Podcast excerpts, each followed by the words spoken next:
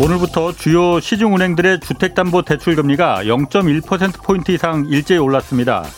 이 때문에 KB국민은행과 하나은행 같은 경우엔 대출금리 상한선이 4%를 훌쩍 넘어섰습니다. 금융업계에선 시중 대출금리는 이미 본격적인 상승이 시작됐다 이렇게 보고 있습니다.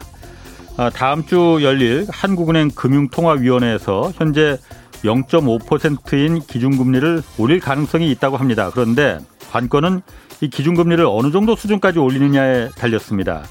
이주열 한국은행 총재는 지난달 국회에서 금리를 정상화시켜야 하는 타이밍이 늦어지면 늦어질수록 더 많은 대가를 치러야 할 것이다 이렇게 말한 바 있습니다. 어떤 대가를 말하는 건지 구체적으로 명시하진 않았습니다. 그렇지만은 이게 부동산 거품이 한꺼번에 터지는 상황을 의미한다는 거 우리는 잘 알고 있습니다. 그렇지만 시장은 여전히 두려움이 없어 보입니다. 한국부동산원은 지난달 수도권 집값이 13년 만에 가장 큰 폭으로 올랐다고 오늘 발표했습니다.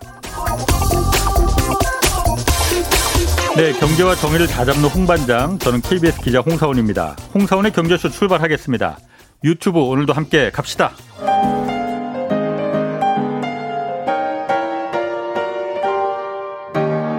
대한민국 최고의 경제 전문가와 함께합니다.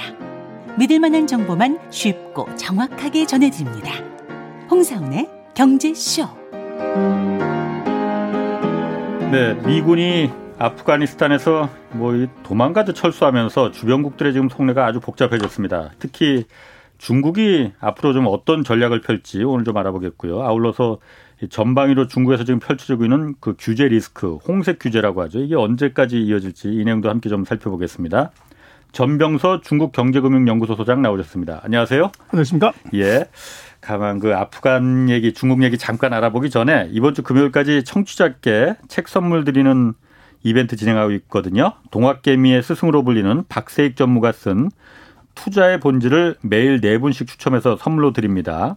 박세익 전무가 전하는 현명한 투자, 행복한 투자법이 담긴 책 투자의 본질을 받고 싶은 분은 성함과 연락처 그리고 주소와 함께 짧은 문자 50원, 긴 문자 100원이 드는 샵 9730으로 문자 보내주시기 바랍니다. 자, 전 소장님, 이게 참 영화 같은 일을 요즘 계속 보고 있습니다. 정말 네, 영화의 영화, 이게 비행기에 매달려서 탈출하느라고 안타까운 일인데, 이 어쨌든 탈레반이 이제 카불을 점령한 지 하루 만에 중국이 탈레반 정권을 승인했지 않습니까? 인정하겠다고. 중국 같은 경우에 미국의, 저희가 보기에는 미국의 패퇴를 굉장히 반기는 것 같아요. 그렇지만 속으로는 지금 생각이 많다고 하는데 중국이 지금 어떤 생각을 하고 있을까요? 17일 날 그 중국의 외교부 대변인 중에서 여성 대변인이 있어요. 화춘잉이라고. 예. 텔레비전에서 많이 보죠. 예, 아주 공격적으로 얘기를 하는데 예. 이제 기자 질문에 답하는 형식으로 예. 북한의 새로운 정부다 이렇게 이제 얘기를 하면서 예. 이제 인정하는 듯한 이제 뉘앙스를 풍겼는데 예. 이것의 의미는 신장 위구르의 독립을 지원하지 말라는 경고이자 어떻게 보면 시그널이다 이렇게 봐야 될 것 같아요. 그래서 중국은 말씀하신 것처럼 미국이 손대서 실패하고 단 나라에 대해서 속으로 겉으로 좋아할 수는 있지만 내부적으로는 예. 굉장한 리스크가 존재한다는 거죠. 예. 그래서 네. 이제 신장 위구르가 이게 탄자 들어가는 나라와 중앙아시아 같은 민족들이기 때문에 카자흐스탄, 투르크메니스탄 다 주변에 그렇죠. 있죠. 그때 탄자 들어가는 회사들은 이제 같은 이제 종족이기 때문에 예. 이것이 신장 위구르라는 게 실크로드를 가보면 예. 끝단에 있으면 거기 있는 사람들이 중국 사람이 아니거든요. 그렇죠. 이슬람. 다 이제 백러시아 사람들 예. 눈알도 파랗고. 예. 그래서 동투르키스탄이라는 나라였는데 이것을 이제 1949년에 중국이 강제로 합병을 한 거죠. 예. 그러다 보니까 분리 독립 세력이 항상 존재하고 그래서 이제 분리 독립 세력들이 정규화된 나라에서는 중국의 영향력이 크니까 예. 내전 상태에 있는 아프가니스탄에 예. 그쪽에 많이 가서 이제 활동을 했죠. 그래서 탈레반 입장에서는 군사력도 모자라니까 이 분리 독립 세력을 이제 훈련시키는 것도 이제 탈레반이 했던 적이 있어요. 그러다 보니까 중국 입장에서는 혹시나 이것이 신장 위구르 독립 세력과 이제 합작하거나 예. 연계해서 지원할 수 있는 가능성을 굉장히 경계하고 두려워하는 거죠. 그러면 그 위구르족들이 그 독립 운동하는 그 군사 훈련이나 이런 걸 탈레반이 시켜줬다는 그렇죠. 거예요? 같은 순위파라면서 이슬람 그렇죠. 예. 종족 중에서도. 예. 그런데 아까 말씀하시기를 탄자 들어가는 나라가 주변에 많지 않습니까? 그래서 그 탄자 들어가는 나라들이 도와줄 수 있다고 했는데 위구르족이나 그 아프가니스탄은 탄자가 들어가네요. 위구르족은 그럼 거기는 원래 그럼 탄자 들어가는 나라였어요? 그렇죠. 그래서 이제 그게 네. 동투르키스탄인데 이름을 바꾼 거죠. 아, 원래 탄이었었다. 그렇죠. 그리고 이제 문제는 이게 네. 전혀 한족과 다른 이제 종족들이기 때문에 네. 이 2009년에 대규모 이제 그 폭동 사태가 나타났죠. 예. 한족하고 충돌이 일어나서 그 200명 가까운 사람이 사망하고 예. 거의 1,900명 이상 되는 사람이 부상 입고 하는 대규모 이제 폭동이 일어났고 예. 그 이후에 이제 베이징이라든지 뭐 이제 쿤밍이라든지 주요 도시에서 테러가 일어납니다. 예. 그 테러의 배후에 이제 신장 위구르 그 독립을 하려고 하는 이제 세력들이 네. 이제 그 뒤에 있었던 거죠. 그래서 중국 입장에서는 이제 미국식으로 얘기하면 그 신장 위구르족 입장에서는 독립투쟁이고 예. 이제 중국의 입장에서는 이것은 이제 테러와의 전쟁 이 두 개가 계속적으로 이제 맞붙는 그런 일이 벌어졌던 거죠. 그러면 그 중앙아시아에서 그 탄자 붙은 나라들끼리 서로 친합니까? 그렇진 않아요. 그렇진 않아요. 서로 이해관계가 다르고 또 지역을 보시면 굉장히 넓어요. 예예, 그렇죠. 넓고 그래서 뭐 이해관계가 서로 이제 다른데 중국으로도 봐서는 이제 탄자 국가들이 중요한 것이 1대1로를 추진하는 데 있어서 그쪽을 이제 통과하는 주변 국가들인 거죠. 예. 그래서 중국으로서는 이제 전략적으로 이들 나라들을 잘 관리하는 예. 이제 그런 전략을 지금까지 써왔죠. 1대1로가 지나가는 그 중심 국가는 아니지만은 지나가는 경로에 있는 국가들이기 그렇습니다. 때문에 연선 국가라고 그러죠. 그래서 이제 신장 위구르 지역이 1대1로의 어떻게 보면 중국 측에서 마지막 지역이고 예. 거기서부터 이제 서쪽으로 날아가는 그 첫 번째 길의 탄자 국가들 그게 다 이제 포진해 있는 것이죠. 예. 그래서 여기서 막혀버리면 1대1로 자체가 이게 나갈 수가 없는 문제가 있기 때문에 중국으로서는 그 외교적으로 굉장히 중요한 지역이다. 그렇게 볼 수 있죠. 그래요. 그러면은 만약에 신장 위구르족이 지금 계속 중국으로부터 독립하려고 하잖아요. 중국 정부 입장에서도 가장 그야말로 그 민감한 사항이 그 위구르족이고 저도 옛날에 한번 취재를 거기 가려고 했었는데 굉장히 거기는 거의 뭐 불가능하더라고요. 위구르족이 만약 독립을 하려고 하는 걸 탈레반이 같은 순위파라면서요. 같은 종교적 신념이 같다면서요. 도와준다고 하면은 중국은 어떻게 대응할까요, 그러면? 그래서 이제 그 중국 같은 경우는 이 탈레반 세력이 그 분리 독립 세력을 지원할 가능성에 대해서 가장 우려하고 걱정해요. 그래서 이제 이번 아마 탈레반 정권에 대해서 채찍과 당근을 같이 쓸 겁니다. 예. 지원하지 마라.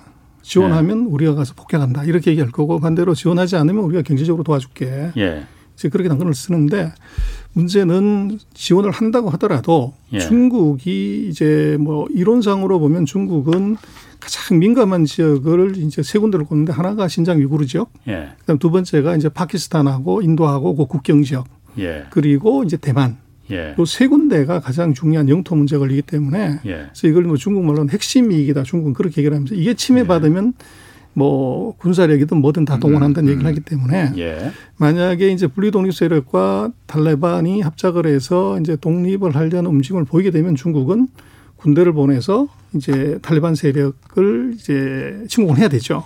근데 이제 문제는 뭐냐 그러면 이 탄자 들어가는 국가들이 다가 이제 동질성 또 어떻게 보면 같은 느낌을 갖고 있기 때문에 한 7개 국가 정도 되죠. 그렇습니다. 그래서 중앙아시아로 넘어가는 1대1로의 그 중요한 포지션이 있기 때문에 그 사이에 중국은 우리는 절대로 패권 추구하지 않는다. 평화를 이제 중심으로 간다고 그랬는데 이거를 시건을 해버리고 바로 이제 아프간을 침공을 하게 됐을 때 나머지 나라들이 중국에 대한 신뢰를 완전히 이제 버려버리는 거죠. 나머지 탄자 들어가는 국가들이. 그렇죠. 그래서 그렇게 되면 문제가 되기 때문에 그 아마도 직접적으로 군사적 개입하기가 중국은 굉장히 어려울 거고 그래서 그런 단계 오기 전까지 아마 중국은 외교적으로 경제적으로 심하게 압박도 넣을 것이고 또 이제 당근을 갖다 흔드는 뭐 아프간이라는 게 뭐 워낙 그 살기가 열악하니까 조그마한 경제적 지원도 이건 뭐 굉장히 필요한 것이고 또 미국 같은 경우는 지금 뭐 철수했는데 거기다 지원할 수는 없으니까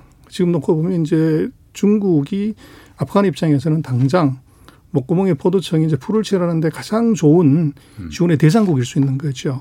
그래서 그렇게 보면은 이제 굉장히 복잡한 문제이긴 하지만 중국이 섣불리 북한의 이 군사적인 행동을 하기는 이제 굉장히 이제 어려운 문제다 그렇게 볼 수 있을 것 같아요. 그런데 탈레반이 어쨌든 위구르족을 지원해서 야 니들 중국에서 독립해라 우리도 미국도 러시아도 저렇게 다 물리쳤고 할 수 있어 이렇게 정말 그 쉽게 말해서 뭐 펌프질이라고 하나요? 그렇게 하면은 중국 입장에서는 보고만 있을 수는 없는 거 아니에요? 당연히 그렇죠. 그러나 이제 북한이 신장 위구르를 이제 어떻게 보면 독립을 시켜서 얻는 이익이 뭐냐. 예. 그걸 봐야 되는데 지금 북한 같은 경우는 경제 건설이 굉장히 중요하죠. 예. 근데 지금 1대1로 가는 탄사 국가들의 교역의 40% 이상이 중국하고 해요. 예. 근데 그 중국하고 하는 것에 교역의 창구가 바로 신장 위구르예요. 예. 근데 이게 만약에 막혀버렸다고 그러면 예. 나머지 탄사 국가들을 포함한 그 지역들이 경제적으로 교역상에서 굉장히 문제가 생길 수 있죠. 예. 그렇기 때문에 아마 그 아프간 같은 경우도 아마 단기간에 그 중국과 적대적인 관계로 가기는 굉장히 좀 어려운 상황 아닌가 싶어요. 피보다 진한 게 돈이니까. 그렇죠. 아, 뭐 그럴 수 있을 것 같습니다. 그러면은 이런 제가 그러니까 미국이 저렇게 그 갑자기는 아니지만 철군하겠다고 계속 예고는 해왔었어요. 그렇지만 어쨌든 좀 안 좋은 모습으로 도망가듯이 저렇게 철군하고 그런 것까지도 그냥 놔둔 게 지금 이렇게 말씀하신 것처럼 주변에 탄자 들어가는 우리는 같은 피라는 그런 7개 국가들이 있지 않습니까?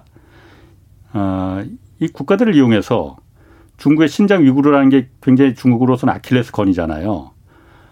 중국을 견제하는 그런 어떤 그 전략으로다가 이걸 세웠다 뭐 이렇게 볼 수는 없을까요 혹시? 뭐 그렇게도 가정은 할 수는 있지만 현실적으로 네. 그 탄자 들어가는 나라들이 굉장히 열악해요. 네. 그리고 이제 카자흐스탄부터 시작을 해서 주로 이제 원자재들 예. 이런 것들을 이제 팔아서 공업이나 이런 것이 굉장히 취약하기 때문에 농산물이나 원자재를 주로 수출해서 이제 뭐 그 대외 교역을 하는 나라인데 미국 같은 경우가 그런 원자재를 사주거나 이런 이제 대상이 아니에요. 예. 근데 중국은 뭐 세계 공장이다 보니까 최대 인구를 갖고 있고 그래서 원자재나 농산물의 아주 중요한 바이어인 거죠. 예. 그러다 보니까 미국의 영향력보다는 중국의 영향력이 월등히 더 큰 그런 상황이기 때문에 이게 미국의 이 말이 잘 안 먹히죠. 이 지역이. 미국의 말이 잘 안 먹힐 거다. 그렇죠. 그러면 중국은 아까 당근을 얘기하셨는데 잠깐 좀 이제 경제적인 문제를 얘기해 주셨어요. 조금 더 구체적으로 좀 어떤 당근을 제시할 수 있을까라는 부분이 좀 궁금하거든요. 그래서 이제 중국 같은 경우는 그 지금까지 썼던 것은 SOC를 건설해 주는 거예요. 1대1로가 원래 그거잖아요. 그렇죠. 철도나 도로나 항만을 이제 건설해 주면서 이 물류 유통을 시키면서 그쪽은 이제 다 내지기 때문에 이제 바다로 이걸 수출하기 어려우니까 그걸 철도나 이제 고속철도를 이용해서 그 고속도로를 이용해서 이 중국이 사주는 이제 물류 체계를 하나 갖출 수가 있고 두 번째는 이제 경제 원조를 하는 거죠.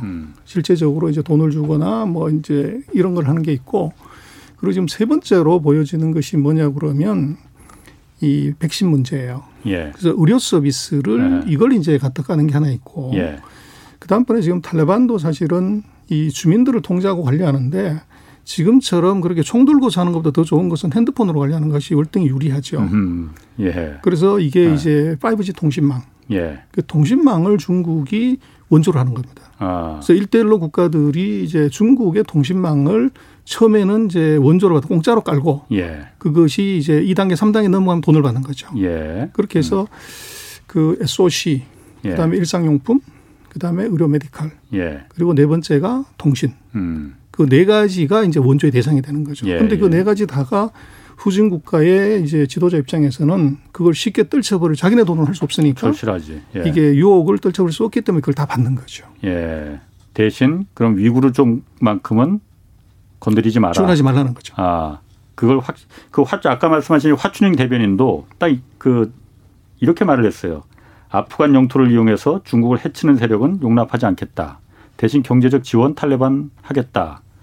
그 말이 이제 바로 위구르만 건들지 않으면은 경제적인 지원, 그 보통 국가로 만들어주겠다. 그런데 이제 중국이 지원을 하겠다. 이걸 이제 당근으로 주는 거예요. 그렇습니다. 그래서 중국 같은 경우는 이제 그렇게 얘기를 또 해야 되는 것 중에 하나는 2008년에도 중국이 올림픽이 있을 때 이제 그 테러 사건이 있었어요. 그리고 지금 이제 내년에 또 중국이 이제 북경올림픽이 있기 때문에 예. 그래서 이게 지금 테러 사건이 발생을 했다고 하면 이것은 예. 이제 국제적인 이제 주목도 끌게 되고 예. 또 이제 지금 코로나19로 인한 그 거부 사태 예. 그리고 이제 인종 문제까지 같이 걸려 있는데 예. 테러까지 같이 걸리면은 굉장히 이제 삼면초가에 빠질 가능성이 있죠. 그런데 그 지금 이제 그런 테러의 가장 중요한 어떻게 보면 그 가능성이 있는 지역이 바로 이제 신장 위구르 독립 세력들이 절호의 찬스죠. 그렇죠. 거의 이제 뭐 20년 만에 온 기회이기 때문에 예, 예. 그래서 그것들이 이제 중국으로서는 굉장히 이제 관리를 해야 되고 위구르 쪽 입장에서도 이 기회를 절대 놓치려고 하지 않을 것 같은데. 그렇죠. 그러나 이제 그 위구르 자체의 능력으로는 예. 뭐 신장 위구르 지역은 이제 통제가 돼 있기 때문에 안 되고 예. 그래서 외부 세력의 도움을 받아야 되는데 예, 예. 거기에 이제 탈레반 같은 경우가 아프간 같은 경우가 유력한 이제 지원 세력이 될 수 있는 가능성이 있는 거죠. 그래서 그것은 이제 원천적으로 중국을 막으려고 하는 것이고 그것이 예. 이제 유화책, 당근책 뭐 이런 것들을 지금 얘기하는 이유가 아닌가 싶습니다. 제가 그래도 좀 궁금합니다. 지금 어쨌든 미국과 중국이 패권 전쟁이 지금 한창 지금 극에 달하는 시기잖아요. 그런데 미국이 저런 모습을 보였다는 거는 중국 입장에서는 세계적으로 좀 그 체면을 많이 구긴 상태잖아요, 미국이. 미국이 이걸 다 자기들이 미국이 빠지면은 중국이 그 역할을 대신한다, 중국이 들어온다라는 걸 영향력이 커진다라는 걸 잘 알면서도 이렇게까지 한 거는 너무 손해가 큰 거 아닌가라는 생각도 들거든요. 그래서 뭐 이제 그게 그 지도자의 생각일 건데. 예. 그래서 서방 같은 경우는 이제 4년이나 5년의 임기로 이제 그 어공이죠. 예. 어쩌다 공무원이기 때문에 예. 10년, 20년의 장기 플랜을 잡기가 어려운 점이 있고. 예. 그리고 뭐 농담으로 그런 얘기를 하지만 뭐 사람 나이 50 넘으면 생각 절대 안 바꾼다는 거지 않습니까? 그래서 이제 70대 넘으신 어르신이 한 번 맘먹은 거 예. 그거 바꿀 수 있냐. 이제 뭐 농담이지만. 예. 충분히 이제 그 정치적인 소신 그거를 뭐 이제 확 그 액션을 해버린 예. 그런 상황일 수도 있을 것 같아요. 예. 그래서 뭐 이게 국가의 100년 대계를 보고 하는 거냐. 그리고 이제 미국의 입장에서 놓고 봤을 때 이게 뭐 미국은 여러 가지 복잡한 세계 경찰 국가라고 그러지만 미국은 거지를 털지 않습니다. 역대로. 거지를 털지 않는다? 그렇죠. 돈 있는 나라를 건드리고 거기에 이득이 될 때 뭔가를 하지. 예. 뭐 이제 지극히 가난한 나라들은 잘 손을 안 대는데 사실 아프간 같은 경우가 미국으로 봤을 때 전략적 가치나 특히 이제 경제적 가치에서 그렇게 큰 의미가 없다.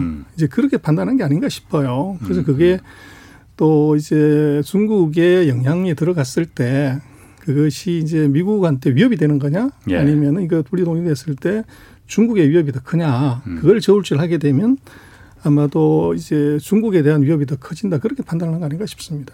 그런데 이게 어쨌든 다른 나라들에 대한 그 주는 그 시그널도 굉장히 크잖아요. 당장 지금 타이완이 지금 그 민감하게 받아들이고 있잖아요. 중국의 그 환구시보 관영 매체 같은 경우에는 타이완도 그랬어요. 지금 아프간이 타이완의 미래 운명이다. 이렇게 말을 했거든요. 뭐 타이완에 대해서는 그 대만, 타이완 같은 경우에 미국에 있어서 무기를 팔아먹을 수 있는 가성비 좋은 그냥 동맹에 불과하다. 쉽게 말하면 정신 똑바로 차려라 이런 말을 한 거나 마찬가지잖아요. 그래서 뭐 주먹이 어떻게 생겼냐 그러면 네. 뭐 이렇게 보면 튀어나왔지만 이렇게 예. 보면 이제 들어가 있는 거죠. 예. 그래서 이제 중국 얘기하는 것은 튀어난 주먹을 얘기를 한 거고. 예. 그러나 이제 대만 같은 경우를 놓고 보면 이제 미국이 뭐 표면상이지만 예. 왜 탈레반 지역을 철수를 하냐 그러면 예. 중국에 집중하기 위해서다.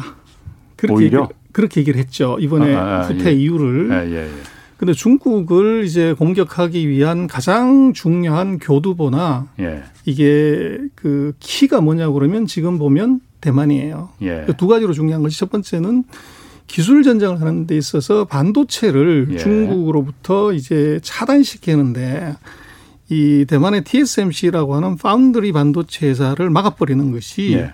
중국을 한쪽 다리를 절게 만드는 아주 절묘한 수예요. 예예. 그리고 두 번째로는 유사시에 붙었다고 그랬을 때 물론 항공모함이 있지만 항공보다 좋은 것은 뭐 대만에다가 미사일 갖다 놓고 쏘는 것이 제일 쉽고 가깝죠. 예. 그렇게 보면 전략적 가치나 경제적 가치나 미중 전쟁에서의 중요도를 놓고 보면 그것은 이 아프간하고 대만의 가치는 비교할 수도 없는 것이다. 그렇게 봐야 되고 예. 지금 이제 말씀하신 그 환구시보 같은 경우는 뭐 후시진이라고 그 편집장이 막말 아주 잘하기로 유명한 이제 한국에 대해서도 뭐 막말들을 막 했고 예. 그래서 이제 환구시보 같은 경우는 이제 인민일보에 있는 자회사들 여러 개 중에 하나일 뿐이지 예. 그것이 뭐 이게 오피셜한 중국의 그 의견이다 이렇게 보기는 어렵죠. 그리고 지금 이제 이런 형태로 갈 거다고 하는 것은 뭐 항상 그렇습니다만은 여당하고 야당이 나누면은. 항상 야당은 이제 굉장히 비관적으로 이제 네거티브하게 얘기를 하죠. 예. 그래서 제2의 아프간이 바로 대만이다. 이제 중국의 야당들도 대만의 야당들도 그렇게 얘기를 하지만 예. 그러나 그걸 객관적으로 놓고 본다고 하면 그것은 대만의 전략적 가치 또 미중의 전쟁의 와중에서 이게 항공모함을 태평양에 세워놓고서 중국을 공략하는 게 쉽냐. 아니면 바로 대만의 그 중국의 본토의 코앞에서 거기서 액션하는 게 10년 그건 불문가지죠. 뭐 물론 그렇지만 그거야 뭐 가능한 일이겠나 뭐. 그래서 뭐 지금 이제 미국으로 봐서는 대만 같은 경우가 예. 이 두 가지의 이제 도랑치고 까지 잡고 예. 돈 줍는 그런 효과가 있죠. 대만을 관리함으로 인해서 기술 전쟁을 할 수도 있고 예. 또 이제 무기 팔아서 돈도 벌고 그리고 이제 중국이 뭐라고 얘기할 때마다. 대만을 동원했을 때 이제 중국을 자극할 수 있는 흥분시킬 예. 수 있는 예. 그런 세 가지 패가 예. 대만이기 때문에 그것은 아프간하고 같이 전략적 가치를 비교하는 것은 조금 너무 과소평가하는 그렇죠? 거다. 그렇게 예. 보시면 돼요. 자, 아프간 상황은 좀 더 좀 지켜봐야 될 것 같고 다음으로 좀 중국 그 문제 좀 다른 거 좀 넘어가 보면은 최근에 그 JP 모건 여기가 중국의 원래 그 은행을 합작해서 갖고 있었다고 해요. 그런데 지분을 100% 그러니까 갖는 증권사를 열었다고 하잖아요. 그러니까 JP모건이 전부 100% 갖고 있는 미국 자본이. 이거 원래 이게 처음 있는 일 아니에요? 그렇습니다. 이제 중국은 원래 33%. 네. 그다음에 51%. 예. 그러다가 이제 JP모건이 거기 20%를 더 올려서 71% 지분을 가졌다가 지금까지 이번에 이제 29%를 더 사서 100%로 이제 된 거죠. 예, 예. 그래서 이제 뭐 중국 공산당이 이게 월가하고 연애를 한다. 그래서 필요한 자금을 월가로부터 아이비들로부터 많이 이제 받았고 예. 또 중국의 뭐 중요한 은행들 또 이제 뭐 화학회사, 예. 통신회사들을 다 홍콩이나 미국에 상장할 때 그 주관사가 리드 매니저가 다 이제 미국계 IB들이었죠. 예. 그래서 예. 이 공산당과 월가는 연인 사이다 그렇게 이제 얘기를 하는데 예. 제가 볼 때는 이게 지금 JP 모간은 이게 연인이냐 맥이냐 예. 이제 이렇게 봐야 되는데 제가 볼 때 맥인 것 같아요. 예. 그래서 맥이 한 마리 집어넣었을 때 다른 물고기들이 긴장을 해서 활발하게 움직일 수밖에 없는. 그래서 이제 뭐 100% 그 지분을 가진 증권사 뭐 최초다 그러지만 이미 이것은 2020년 4월 달에 예. 중국이 11개 업종에 대한 금융 완화 조치를 하면서 대외 개방을 했어요. 그래서 예. 보험사, 자산운용사 그리고 지금 이제 이 증권회사 예. 요것은 100%까지 지분 가진 회사를 허용을 해줄게. 그 얘기를 이미 했고. 아, 작년에 이미 그러니까 말은 했군요. 그렇죠. 아. 그리고 이번에 이제 신청해서 100%를 서로 눈치 보고 안 하다가 예. JP모간이 가장 먼저 한 거죠. 아. 한 거고 이미 중국 같은 경우는 51% 대주주가 그 외국인 회사가 합작이지만 있는 회사가 4개가 있어요. 예. 그래서 이게 UBS, 골드만삭스, 모건 스탠리, 크레딧 스위스는 중국과 합작해서 51% 지분을 갖고는 회사가 예. 있고 최근에 보면 이제 노무라라든지 다이와라든지 DBS 예. 같은 이제 일본계들도 예. 이제 51% 지분을 가진 회사가 있어요. 예. 그래서 얘들도 이제 뭐 지분을 올리는 것은 시간의 문제고. 예. 그러나 이제 JP 모간을 여기다가 이제 넣었다고 하는 것 자체가 예. 첫 번째는 그 굉장히 묘한 시기에 최근에 이제 중국의 그 미국에 상단된 이제 플랫폼 기업들 주가가 대폭 떨어졌어요. 규제 때문에. 그렇죠. 그리고 네. 이제 해외 상장하려고 하면은 이 인터넷 기업들의 경우는 발목 잡았죠. 증권 감독원 말고 네. 또 인터넷 당국에도 허가를 받아라. 네. 그리고 지금 이제 해외 상장하는 그 구조가 VIE 구조랑 가변이익 실체 구조라는 것인데 이것도 검토하겠다. 그렇게 되면 이제 해외 상장한 VIE 구조들이 다 상장 폐지되는 거 아니냐? 또 해외로 못 가게 하는 거 아니냐? 이런 이제 의구신 이런 것들이 의문이 많았던 그 타이밍에 중국이 JP 모간을 이제 100% 증권을 시키면서 예. 이미지 개선을 한 거죠. 우린 개방 계속한다. 봐라 우리하고 지금 싸우고 있는 미국이라는 나라의 최고의 증권회사한테 라이선스를 주는가 봐라. 그것도 100% 네 맘대로 예. 일하게. 아. 그게 이제 어떻게 보면 전 세계한테 보여주는 쇼업. 그 매개의 효과 플러스 이미지 메이킹에 중요하고 지금 중국 같은 경우가 아까 말씀드렸던 8개 외국계 증권사가 51% 지분을 갖고 와서 영업은 하고 있어요. 그런데 예. 전체 트레이딩 볼륨이 한 0.4%밖에 되지 않습니다. 예. 그래서 뭐 찻잔 속에 태풍도 아닌 그런 마이너한 영향이기 때문에 중국은 안에 이제 속내가 있었다. 그렇게 볼 수가 있을 것 같아요. 두 가지 그러니까 속내다. 매기 효과를 통해서 정신 차려라 라는 그 부분하고 또 하나는 중국의 그 상장된 그 기업들이 다 주가가 폭락하고 그러면은 그러니까 사실 미국 투자자들이 다 손해를 봤단 말이에요. 그러다 보니까 미국 내에서도 불만이 지금 그것 때문에 많다면서요. 중국 정부들 저 함부로 기업들 함부로 그 기업 상장시키지 말아야 된다라는 얘기까지 나왔었다고 하니까 그런 부분에 대해서 좀 유화책으로 이거 봐라 우리 그런 거 아니다라는 걸 좀 쇼 보여주기 위해서 그렇습니다. 바로 정확하게 지적을 하셨는데요.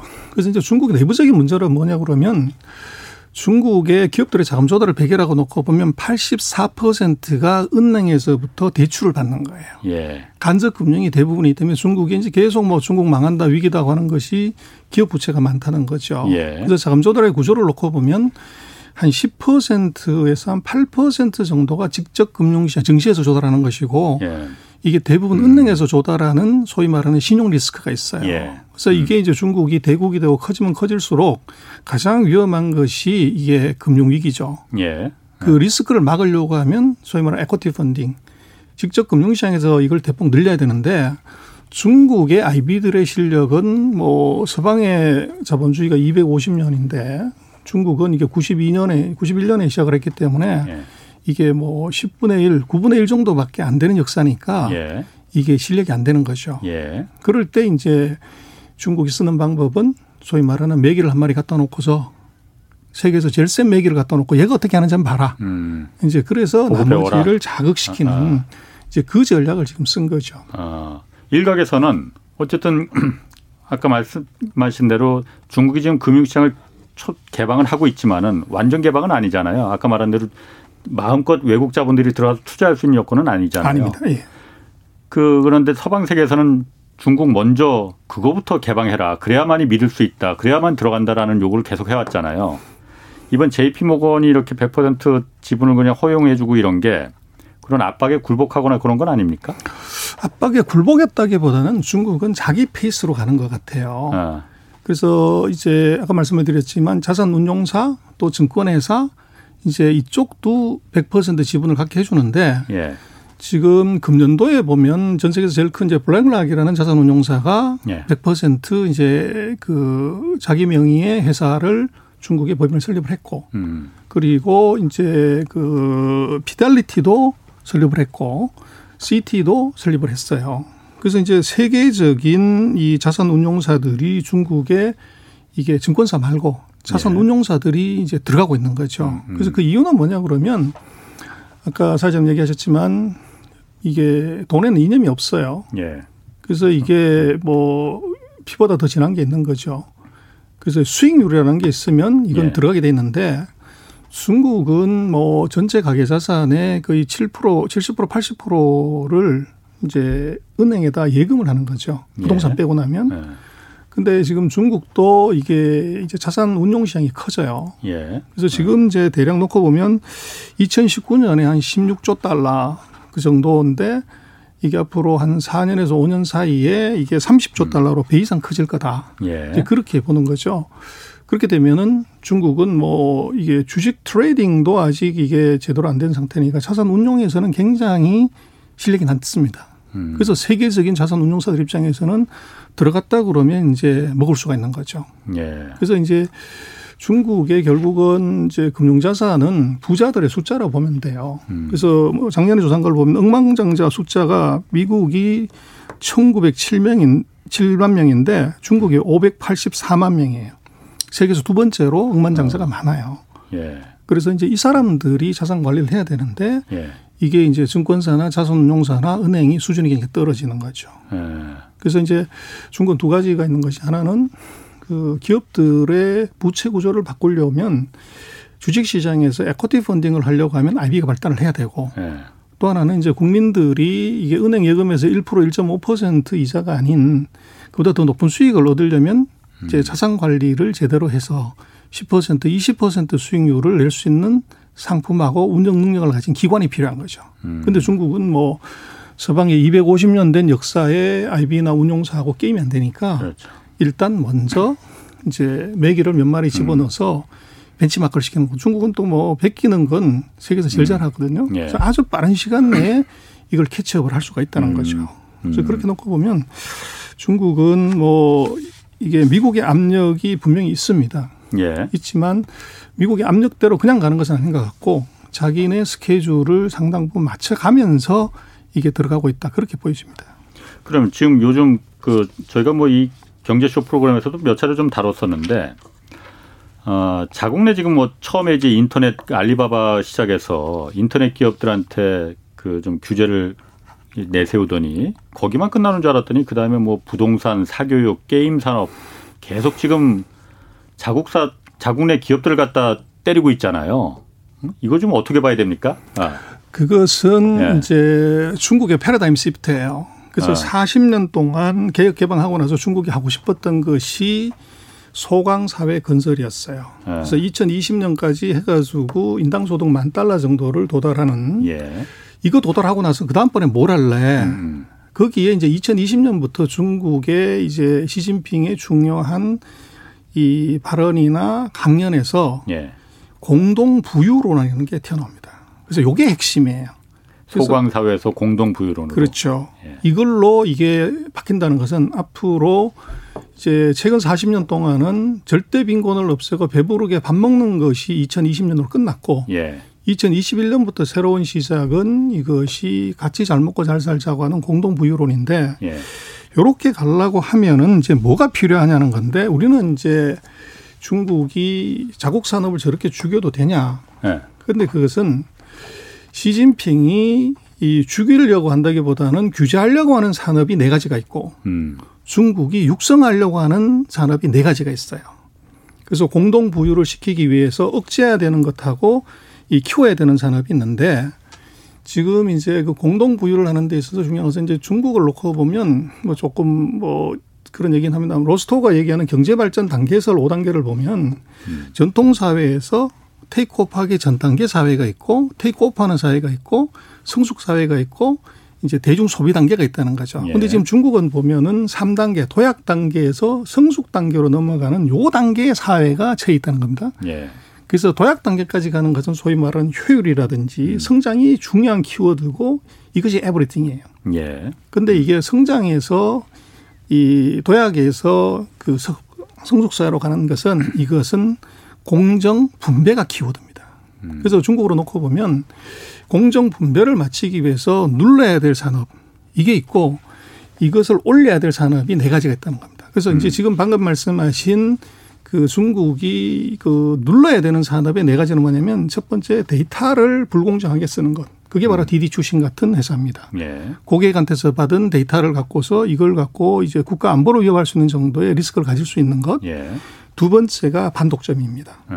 그래서 시장에 14억 인구 중에서 12억의 가입자를 가진 자가 있으면 이건 분명하게 이 시장을 지배하고 있는 거죠. 플랫폼 사업자들을 말하는 거고요. 그렇죠. 네. 그리고 세 번째가 뭐냐면 이 출산율에 부담을 주는 그래서 인구 감소에 영향을 주는 것. 그게 말씀하신 사교육하고 부동산이에요. 네. 그래서 중국이 세 자녀를 이제 금년에 허용을 했는데 예. 설문조사했더니 90%가 애 안 낳겠다는 거예요. 예. 왜 안 낳냐고 그랬더니 이유를 두 가지를 든 거죠. 하나가 교육비 부담 또 하나가 부동산. 한국하고 똑같네요. 그렇습니다. 그래서 예. 거기에 대상에 들어가는 것이 바로 사교육 규제가 이번에 세게 들어간 거고 예. 지금 부동산 규제에 같이 들어가 있는 거죠. 예. 그리고 또 하나가 의료 메디칼이에요.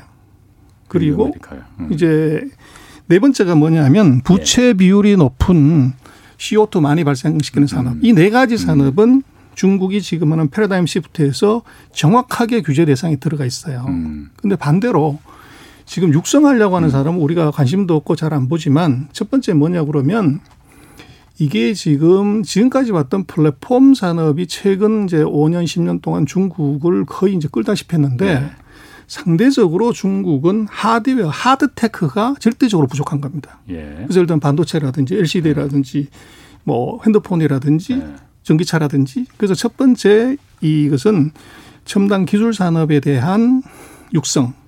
두 번째가 이 공동으로 같이 잘 먹고 잘 사는 것은 바로 소득 격차를 얘기를 해요. 소득 격차의 핵심은 농업하고 도시입니다. 그래서 농업이 중요한 육성 산업이에요. 농업이. 그렇습니다. 그리고 세 번째가 뭐냐면 국가 안전입니다. 미국과 아까 말씀드렸던 새로운 전쟁의 시작이기 때문에 거기서 보안 산업, 그다음에 방산, 그리고 우주항공. 이 산업들이 국가 안보 산업으로서 이거 육성하는 겁니다. 그리고 신에너지 환경보호, 탄소 중립이라든지 신에너지 차라든지 요 네 가지 산업은 국가가 거의 목숨 걸고 육성하는 것이고 데이터라든지 반독점이라든지 이제 출산이라든지 고탄소 요것은 억제하는 건데 지금 한국이 많이 투자한 이제 투자가들이 산 종목들은 규제하는 산업에 들어간 것들을 많이 산 거죠. 그래서 이제 오른쪽의 것들은 이제 거의 볼 여유도 없고 그게 뭐가 있는지를 그렇게 잘 알지를 못하기 때문에 이쪽을 보고서 이제 중국이 기업들 다 죽이는 것 아니냐. 이제 이렇게 이제 보는 거죠. 그러니까 그 반대쪽 네 개 육성하는 쪽은 지금 중국 정부가 아까 뭐 목숨을 걸고 투자한다고 했는데 그렇게 지금 육성할 의지가 있는 겁니까? 그렇습니다. 첫 번째 이제 첨단 기술의 대표적인 게 반도체죠. 중국은 반도체 같은 경우에 지금 전 세계적으로 봤을 때 한국이나 대만이 5나노를 한다고 하면 중국은 지금 한 14나노 정도를 해요. 이제 기술 단계로만 4단계 정도 뒤져 있는데 중국은 14나노보다 훨씬 더 이제 기술력이 떨어지는 28나노 정도만 개발을 해도 10년 동안 법인세를 면제해 주겠다는 겁니다. 25%를 순이익률이 25% 좋아지는 거죠. 그래서 금년도에 중국의 반도체 회사들의 주가가 최근에 굉장히 좋아요. 그 이제 다르게 생각을 하면 순이익률이 갑자기 25%가 더 좋아지는 거죠. 세금을 하나도 안 내기 때문에. 그리고 장비나 재료 같은 거 수입할 때 관세 빵으로 해 줄게요. 그리고 이제 국가가 한 50조 정도 자금을 50조 원 정도 자금을 모아서 이걸 반도체 장비 재료 소재한테 투자를 해 주는 겁니다. 과거에 한국도 그랬었죠. 그렇습니다. 그런데 그 규모가 이게 훨씬 더 큰 거지. 장난이 아니라는 거죠. 그래서 그런 식의 이제 파격적인 지원을 지금 하고 있고 그래서 이제 그것들이 결국은 이제 주식시장에도 그들이 영향을 미치죠. 그래서 이론상으로 보면 뭐 중국이 미국의 반도체 제재에 묶여가지고 거의 다 죽어야 되는데 중국 반도체 회사들이 문제는 중국의 반도체 회사들의 주가가 굉장히 좋다는 거예요. 특히 장비나 재료, 소재 회사들은 최근에 주가가 거의 폭등을 하는 그 이유가 바로 그겁니다. 중국이 육성하려고 하는 산업. 그걸 봐야 되는 거군요. 그렇습니다. 그래서 지금 중국 같은 경우도 보면 그 전기차나 배터리 이것도 이제 주가가 폭등하는데 그 이유가 뭐냐 그러면 지금 이미 중국이 전 세계 전기차 시장의 41%가 중국이에요. 그런데 앞으로 중국이 이제 1년에 한 2,500만 대 정도의 차가 팔리는데 이게 탄소 중립으로 간다고 하면 2030년, 35년에 지금보다 뭐 시장이 5배, 6배가 더 커져 버리는 거죠. 그러다 보니까 이 시장을 그대로 유지를 하려고 하면 그런 이제 그 전기차의 부품, 소재, 장비 이게 이제 서플라이 체인 전체가 커지는 거죠.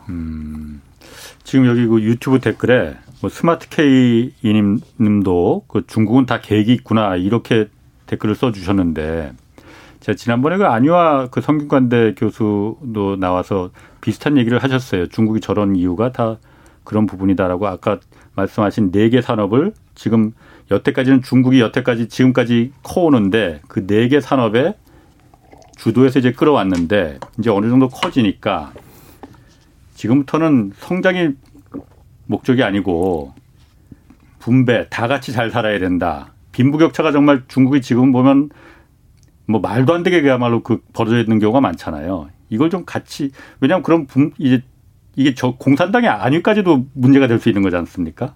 그러다 보니까 이걸 빈부격차를 줄이는 쪽으로 지금 이쪽은 간다라는 부분 저는 사실 좀 그 얘기 들으면서 중국이 저런 나라였나? 솔직히 말해서 그런 생각이 좀 들거든요. 우리가 좀 뭐 이런 말까지 좀 그렇지만 좀 솔직히 좀 부럽더라고요. 그래서 이제 뭐 우리도 그렇습니다만은 예. 우리가 언제 경제가 가장 액티브했고 활기찼냐 그러면 예. 우리가 80년대 말 90년대 초예요. 예. 그때 우리가 성장률이 막 두 자릿수였죠. 그렇죠. 그때가 우리의 퍼캡이트 인컴 10,000불입니다. 예. 그때가 가장 경제적으로 활력도 있고 그런데 중국이 지금 딱 10,000불이에요. 예. 그러다 보니까 여러 가지 이제 플랜을 많이 세우고 의욕에 차 있는 거죠. 예. 그 차 있는 의욕에서 국민들을 더 이제 확 끌어당기려고 하면 예. 거기에 이제 국가적인 아젠다를 하나 줄 필요가 있는 겁니다. 예. 그래서 빈부격차의 이 문제는 등소평이 얘기하는 흰 고양이든 까만 고양이든 관계없이 돈 먼저 벌어서 잘 살아라 하는 것 예. 이거 수정한다.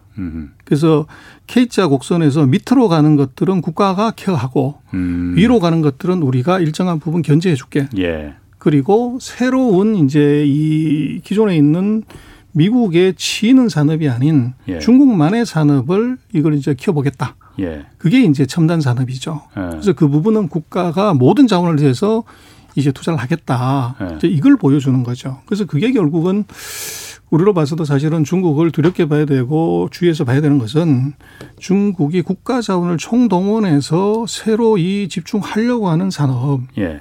이거 두렵게 봐야 되는 거죠. 그래서 우리는 뭐 중국이 작동국가 우리보다 이제 뭐 기술력이 많이 떨어지는 나라 이렇게 보지만 얘들이 지금 인공위성을 쏘잖아요. 달나라를 가고 화성을 간다고요. 예. 그래서 이게 그 기술을 이제 역설적으로 뒤집어 놓고 보면 예. 첨단 기술의 이 수준이 어느 정도 수준인지는 우리하고는 차이가 많이 난다는 걸 알 수가 있죠. 그런데 그것을 지금 수준보다도 더 세게 이제 국가적인 자원을 동원하고 집중한다는 예. 것 예. 이게 이제 중요하죠. 그럼 앞으로도 지금 이 정책 기조는 계속 바뀌지 않고 계속 갈 것 같은가요? 그렇습니다. 중국은 계획이 있기 때문에 한번 예. 계획을 세우면. 예. 중국은 뭐 지금 다른 부작용이 있다 하더라도 그냥 가죠. 왜냐하면 당장 부작용이라는 게 외국 자본들이 보는 눈들이 있거든요. 이거 잘못 투자했다가 하루아침에 저렇게 그냥 교육사업도 돈 벌지 말라고 그냥 해버리네. 당연히 빠져나오고 싶은 생각이 있을 거 아니에요. 그런데도 불구하고. 그렇습니다. 그래서 이제 그거를 이제 우리가 보면은 좀 그런데 이 중국에서 인터넷 산업이라는 것이 사실은 GDP에서 얼마를 차지하냐. 예. 그렇게 보면 그건 굉장히 작은 중국은 전통 제조업이 주예요. 예. 그래서 이런 인터넷 기업 같은 경우들은 그 위에 이제 붙어 있는 작은 섹터에 불과하고 그것이 가입자가 많아서 이게 영향력이 있다는 것이지 예. 그게 부가가치를 엄청나게 창출하고 이런 건 아니에요. 중국이 주는 이제 고용을 많이 시킬 수 있는 제조업이 핵심이기 때문에 이제 그 GDP에서 차지하거나 경제에 주는 충격이 크지 않기 때문에 인터넷 산업을 또는 플랫폼 산업을 세게 다룰 수가 있고 두 번째는 뭐냐 그러면 중국은 인터넷 산업 플랫폼 산업이 개방돼 있지 않아요. 예. 그래서 그렇죠. 이걸 제재하거나 뭘 하더라도 그 파이가 중국 예. 안에 있는 것이 밖으로 유출되거나 외국이 가져가는 게 아니에요. 예. 그러다 보니까 그 안에서 분배를 3:7로 하던 것을 6:4로 하든 5:5로 하든지 파이가 국내 안에 있는 겁니다. 예. 그래서 말씀하신 것처럼 분배를 이것을 7:4 아직 뭐 IT 기업 같은 경우 9:1이잖아요. 위너 텍스 올이기 때문에 예. 그것을 8:2, 7:3, 5:5로 나누더라도 예. 이것의 파이의 외부 유출이 없기 때문에 중국은 지금 개방되기 전에 과감하게 액션할 수 있는 거죠. 거기에 이제 투자가들 입장에서는 그 중국이라는 이 시진핑 리스크를 그대로 이제 안는 거고 그래서 이제 우리는 그 중국의 기업이라고 하는 것이 중국이라고 하는 것을 미국에 상장된 중국 기업이 그렇다는 것이고 지금 아까 말씀 규제하는 4가지 산업은 대부분 다가 미국에 상장된 중국 기업들이에요. 그렇죠. 예. 근데 지금 후자에 중국이 육성하려고 하는 산업들은 중국에 상장된 미국 기업이 아니고 중국 본토에 있는 기업들입니다. 예, 예. 그래서 우리가 그 중국의 패러다임 시프트를 그걸 정확하게 볼 필요가 있는 거죠. 그래서 뭐 투자의 경우에도 있지만 정부하고 맞서지 말라. 예. 이제 그렇듯이 이제 중국 정부가 규제하려고 하는 산업에 계속적으로 밀어 갖는 것은 조금 그렇고 이 시간이 필요한 거죠. 그래서 그 산업을 죽여 없앤다거나 이런 것이 아니라 분배 비율을 바꾸는 거기 때문에 예. 거기서 비율이 올라가는 놈은 좋지만 예. 기득권을 가진 거대 기업들은 비율이 무조건 낮아지게 되는 거죠. 그럼 국내에서도 지금 그 중국 그 투자하는 분들 많이 계신데 지금 요 부분을 좀 잘 보셔야 되겠군요. 앞에서 여태까지 우리가 전통적으로 투자해왔던 거 앞에 4가지는 하면은 이제 내리막길인 거고, 뒷부분에 정통적으로 중국 정부가 육성하려는 아까 말씀하신 농업이나 탄소 중립이나 또 이런 부분에 대해서 투자하는 게 훨씬 더 그러니까 좀 생각을 해보셔야겠군요. 그렇습니다. 그래서 이제 그걸 좀 봐야 되는 것이, 우리는 그 중국에 이런 규제 리스크가 있는데 예. 중국의 외국인이 중국 본토의 주식을 투자를 할 수 있어요. 후션강통이라고. 예. 우리나라 개인들도 살 수 있는데 작년 7월 이후에 6월 말에 그 사건이 터졌고 7월 8월에 계속적인 규제가 나왔음에도 불구하고 중국 본토로 들어가는 외국인 자금은 매달 감소된 적이 없어요. 그래서 6월 달에도 보면 2조 6천억이 들어왔고 7월 달에도 1조 9천억, 8월 달에도 3조 3천억이 계속 들어와요. 순위에 비해요. 그래서 그냥 언뜻 생각하기에는 그래서 이제 믿을 수가 없으니까 안 들어갈 것 같은데. 그렇죠. 그래서 그게 뭐냐 그러면 미국에 상장된 플랫폼 기업들이 문제가 된 것이지 예. 아까 말씀드렸던 네 가지 중국이 지금 육성을 하려고 하는 전통 제조업 또는 첨단 기술 산업은 미국에 상장된 게 아니에요. 그렇죠. 그러다 보니까 이쪽 주식을 사려고 계속 들어오는 거죠. 그런데 우리는 이제 미국에 상장된 미국 주식을 사실은 산 거죠. 예. 그래서 그걸 이제 중국 전체로 해석을 하다 보니까 그런 오해가 지금 생기는 거고 그래서 그것은 조금 이제 자세히 들여다볼 필요가 있고 냉정하게 볼 필요가 있다. 그렇게 이제 볼 수가 있을 것 같아요. 이렇게 생각하는 분들도 있습니다. 그러니까 내년이 지금 시진핑 주석이 지금 연임하는 그 굉장히 중요한 그 시기라면서요. 그래서 그 시기에 맞춰서 중국 인민들한테 어쨌든 그 시진핑이 거의 지금 모든 권력을 독점하다시피 지금 하고 있지 않습니까? 이 부분을 좀 연장하기 위해서 13억 중국 인구를 갖다가 아까 말씀하신 대로 빈부격차 없애고 좀 다 같이 잘 사는 사회, 그래서 좀 우리말로 말하면 좀 표를 모으는 그런 정책 아니냐. 시진핑 연임이 결정되면 또 바뀌는 거 아니냐.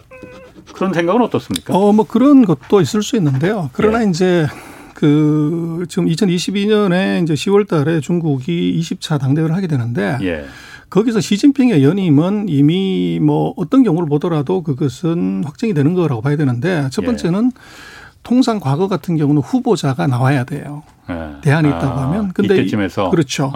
그래서 부총리 총리나 예. 이제 부주석을 키워야 되는데 예. 후계자가 지금 없어요. 안 키웠다는 거죠. 예. 그것은 이제 계속 자기가 하겠다는 얘기고 또 현실적으로 보더라도 지금 2018년에 이미 이 3년임을 할 수 있는 규정을 없앴기 때문에 예. 이것은 뭐 자연스럽게 그대로 갈 수가 있어요. 그리고 이제 지도자로서의 그 결정적인 하자가 있어야 되는데 예. 굉장히 시진핑이 운이 좋은 것이 코로나19에서도 이게 발병을 했지만 결과적으로는 예. 전 세계에서 유일하게 플러스 성장을 했단 말이에요. 예. 그리고 최근 10년간의 통치에서 중국이 미국 대비해서 이게 점유율이 계속적으로 올라갔다고요. 그래서 결정적인 하자가 없기 때문에 대안도 없고 그리고 이 하자도 크게 보이지 않고 예. 이제 그렇다고 하면은 이 자동 연임 조항에서 이것을 굳이 이것을 반대하거나 이럴 수 있는 세력도 없다는 거죠. 그래서 그것은 예. 뭐 이미 결정이 된 것이고 그것보다는 오히려 이제 중국은 그 40년의 패러다임을 이번에 바꾸는 그 타이밍이 묘하게 정권 3기 정권의 시작 시점하고 예. 같이 맞물린다는 거죠. 예. 그리고 거기에 이제 플러스에서 그런 이제 소위 말하는 아젠다를 새로 바꿔주는 것. 예. 그것은 뭐 굉장히 중요한 의미를 가지고 있고 그래서 그게 자체가 뭐 표를 얻어서 인심을 얻어가지고 정권을 연장하기 위한 거다. 그렇게 볼 수는 물론 있긴 하지만 이미 이론상으로 놓고 보면 이건 확정이 돼 있기 때문에 이것은 가는데 그게 플러스 역설적으로 떡을 하나 더 주는 아젠다를 바꾸는 예. 아마 그런 걸로 봐야 돼. 그보다는 오히려 이제 중국으로서는 이제 미국과의 전쟁 과정에서 이제 진짜 전쟁을 해야 되는 상태에서 내부적인 단합하고 또 예. 국민들에게 새로운 희망을 준다는 의미에서 아젠다를 그렇게 파낸 것 같아요. 그런데 예. 그 아젠다는 2035년, 2050년 이게 다음번 15년, 15년, 30년의 아젠다이기 때문에 지금 이것은 바꿀 수가 없어요. 그래서 그대로 이제 갈 가능성이 굉장히 높다. 예. 그렇게 보면 지금 말씀하신 규제산업, 육성산업은 적어도 상당 기간 동안은 이건 뭐 이게 집권기간이 바뀌든 안 바뀌든 이건 이제 그냥 갈 수밖에 없는 이제 주제가 아닌가 싶습니다. 40년간의 그 산업구조의 그 아젠다를 한순간에 바꿀 수 있는 중국이 어떻게 보면 참 무서운 나라기도 하고 뭐 어떻게 보면은 좀 지켜볼 만한 게 좀 있을 것 같아요. 네. 오늘 다음에 또 한번 얘기해 주시고요. 네. 오늘 고맙습니다. 네. 지금까지 전병서 중국경제금융연구소 소장 함께했습니다. 자, 홍사훈의 경제쇼 내일 또 뵙겠습니다. 고맙습니다.